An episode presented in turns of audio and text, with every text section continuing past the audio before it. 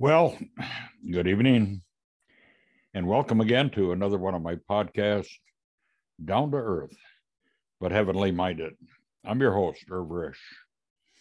And today I thought we would do something a little different, and uh, I'm kind of experimenting here too at the same time. I'm uh, making this video in parts, and I'm going to try to edit them together and hopefully it'll come out. I've never done this before, so uh, they say you can't teach an old dog new tricks. Well, maybe, maybe, maybe I'll learn something. Well, today I'd like to talk to you a little bit about uh, actually two subjects. We have to look at Christ today as uh, the second Adam, and it's very important that we do this. And the first thing I'm going to do is I'm going to have uh, I'm going to play a um, a clip from Got Questions uh, dot org, uh, and they answer that question very well on why is Christ uh, called the second Adam after we look at this, uh, we'll uh, come back and uh, we're going to look at some scripture on the resurrection because this all ties together, and you'll see this as we move along. So, with that said, let us just uh, start our uh, our second uh, clip here.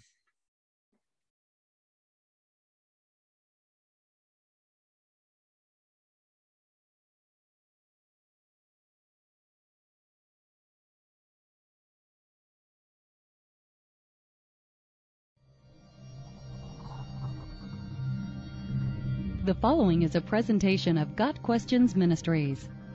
What does it mean that Jesus is the second Adam? The Apostle Paul tells us in his first letter to the church in Corinth the first man, Adam, became a living being, the last Adam, a life giving spirit. The spiritual did not come first, but the natural, and after that the spiritual. The first man was the dust of the earth, the second man from heaven. As was the earthly man, so are those who are of the earth. And as is the man from heaven, so also are those who are of heaven. And just as we have borne the likeness of the earthly man, so shall we bear the likeness of the man from heaven. 1 Corinthians 15, verses 45 through 49. Paul is here pointing out the difference between two kinds of bodies, that is, the natural and the spiritual. Genesis 2, verse 7 speaks of the first man, Adam, becoming a living person. Adam was made from the dust of the ground, and given the breath of life from God. Every human being since that time shares the same characteristics. However, the last Adam, or the second Adam, that is, Christ, is a life-giving spirit. Just as Adam was the first of the human race, so Christ is the first of those who will be raised from the dead to eternal life. Because Christ rose from the dead, he is a life-giving spirit who entered into a new form of existence. He is the source of the spiritual life that will result in believers' resurrection. Christ's new glorified human body now suits his new glorified spiritual life, just as Adam's human body was suitable to his natural life. When believers are resurrected, God will give them transformed, eternal bodies, suited to eternal life. Paul tells us in verse 46 that the natural came first, and after that the spiritual. People have natural life first, that is, they are born into this earth and live here. Only from there do they obtain spiritual life. Paul is telling us that the natural man, Adam, came first on this earth, and was made from the dust of the earth. While it is true that Christ has existed from eternity past, he is here called the second man, or second Adam, because he came from heaven to earth many years after Adam. Christ came as a human baby with a body like all other humans, but he did not originate from the dust of the earth, as had Adam. He came from heaven. Then Paul goes on. As was the earthly man, Adam, so are those who are of the earth. And as is the man from heaven, Christ, so also are those who are of heaven. And just as we have borne the likeness of the earthly man, so shall we bear the likeness of the man from heaven. Verses 48 and 49. Because all humanity is bound up with Adam, so every human being has an earthly body just like Adam's. Earthly bodies are fitted for life on this earth. yet they have the characteristics of being limited by death, disease, and weakness, because of sin, which we've seen was first brought into the world by Adam. However, the good news is that believers can know with certainty that their heavenly bodies will be just like Christ's, imperishable, eternal, glorious, and filled with power. At this time, all are like Adam. One day, all believers will be like Christ. Philippians 3 verse 21. The Apostle John wrote to the believers, Dear friends, now we are children of God, and what we will be has not yet been made known. But we know that when he appears, we shall be like him, for we shall see him as he is. 1 John 3 verse 2. Got Questions Ministry seeks to glorify the Lord Jesus Christ by providing biblical answers to today's questions. Online at gotquestions.org.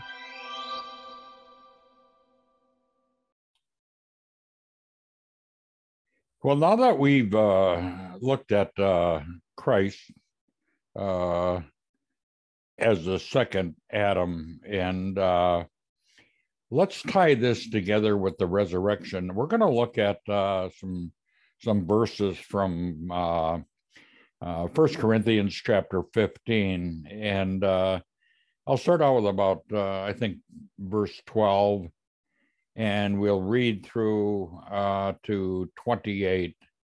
And then we'll pause and then we'll look at some more scripture, but we'll take a break after that. So, with that said, let us uh, just uh, take a look at our scripture.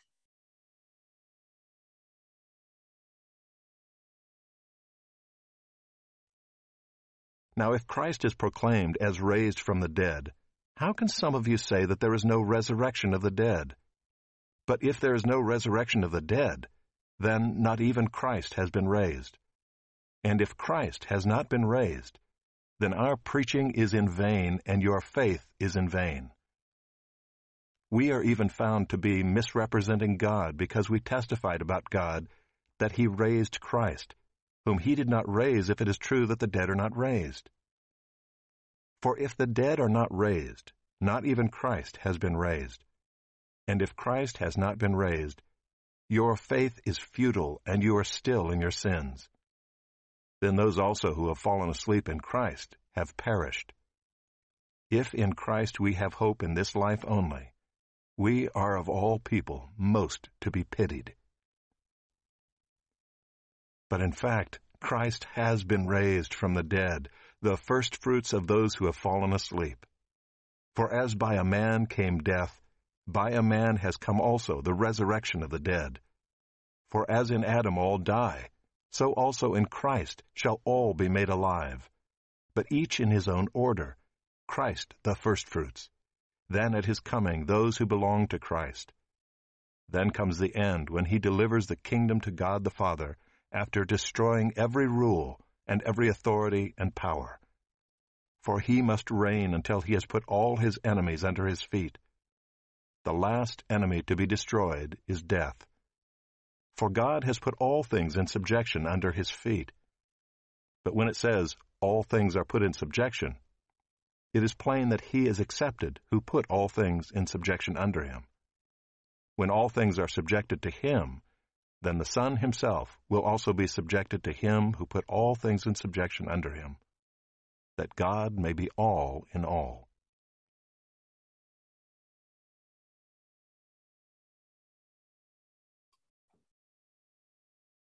Well, as we move on in our scripture reading, we're going to see now. Uh, I think we're going to pick up our scripture reading. Let me take a look here. I think uh, in 35, verse 35 and this is on the the resurrection of the body. And paul actually gives a good explanation what the resurrection of the body is. And then we'll go into the last part which is my maybe one of my uh, favorite parts of scripture. So with that said let's just move on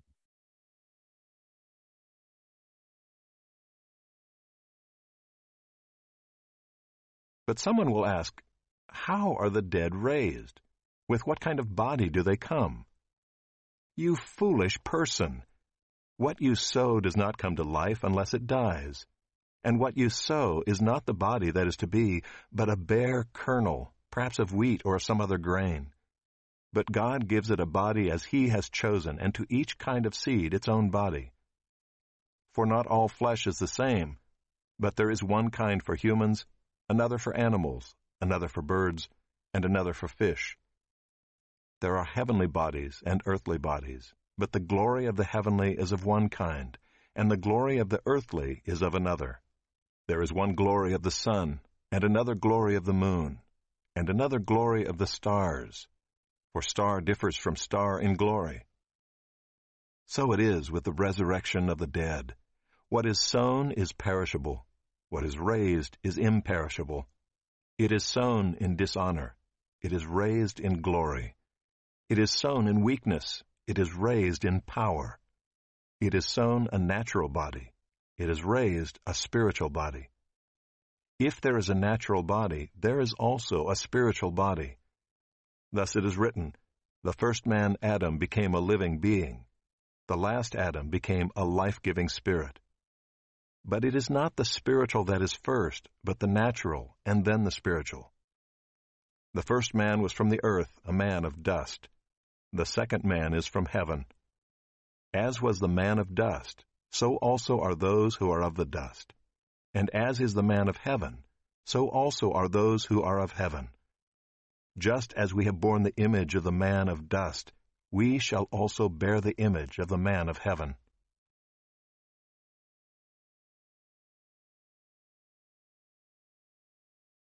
Well, we're coming to the last part of uh, the scripture. We're going to read from uh, verse 50 to the end of the chapter.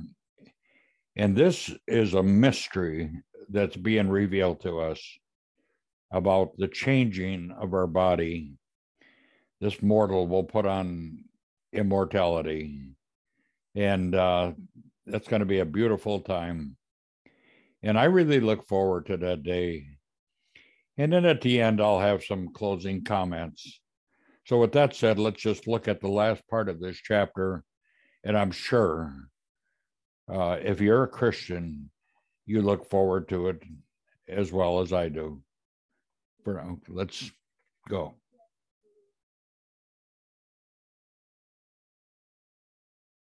I tell you this, brothers, flesh and blood cannot inherit the kingdom of God, nor does the perishable inherit the imperishable. Behold, I tell you a mystery. We shall not all sleep, but we shall all be changed in a moment, in the twinkling of an eye, at the last trumpet. For the trumpet will sound, and the dead will be raised imperishable, and we shall be changed. For this perishable body must put on the imperishable, and this mortal body must put on immortality. When the perishable puts on the imperishable, and the mortal puts on immortality, then shall come to pass the saying that is written, Death is swallowed up in victory. O death, where is your victory? O death, where is your sting? The sting of death is sin, and the power of sin is the law. But thanks be to God, who gives us the victory through our Lord Jesus Christ. Therefore, my beloved brothers, be steadfast, immovable, always abounding in the work of the Lord, knowing that in the Lord your labor is not in vain.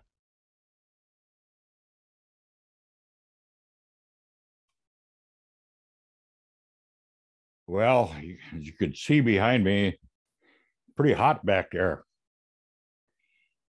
I just want to say that if you do not take part in the first resurrection, you'll take part in the second resurrection. We are eternal beings. We are never going to die, but you're going to be tormented in hellfire for all eternity. That's pretty scary. I want you to really listen to what I'm saying. At that first resurrection, when in a moment, in a twinkle of an eye, at the last trump, this mortal shall put on immortality. Then comes to pass that death is annihilated, it's completely done away with, it's no longer going to be. There's such a thing as physical death, but there's also such a thing as spiritual death. And spiritual death is separation from God for all eternity. If that happens, you're going to spend the rest, I would say the rest, you're going to spend all of eternity, and that's forever. And what's behind me here? The wailing and gnashing of teeth. Uh, if you read the story of the rich man and Lazarus in the Gospel of Luke, when the rich man died, he woke up in hell. And uh, he even asked uh, Father Abraham, he there was a big gulf between him and Abraham. And uh, he couldn't get there. He could see it. And he says, Send Lazarus that he may dip his fingers in water and cool me, for I'm tormented in these flames and this fire. This is a real place. This is not a parable. That was names were mentioned. I believe the Lord told that story to make you realize what's going on. And you know what the the rich man said? He says, "Well, send Abraham or, or, or send Lazarus back." He says that he may tell my brothers about this place so they don't come there. And what the scripture says is if they do not believe Moses and the prophets, they're not going to believe anybody that comes back from the dead. Christ came back from the dead. He rose. And I'm telling you right now, there's a lot of people don't believe it. If you're one of them, look behind me. Well, I hate to do this to end a podcast on a bad note like this In fact, maybe I I won't even do that. Let me just uh, switch screens here. Whoop. Uh, let me uh, grab a good one here. Okay, let's see if that'll work. I don't even know. Yes, there's the cross. There's Jesus. He died for you. You can receive him. All you got to do is open your heart, believe what God says, read the word of God. It's the truth. God don't lie, and his word is truth. I'm going to end my podcast here. I'll pray for you, though. I really will. Lord, I just pray that all these people that are watching this video, if they don't know you, Lord, that they put their faith and trust in you and just realize that you came down, became a man, and suffered the death of the cross, bore your our sins in your body on the tree. Uh, and you became sin for us that we may become the righteousness of God. And you did this because you loved us. I pray that people will realize this, Lord, and fall on their knees and ask you into their lives and and believe with all their hearts the most inner part of their being. Just put their faith and trust in you. I pray this in your name lord jesus.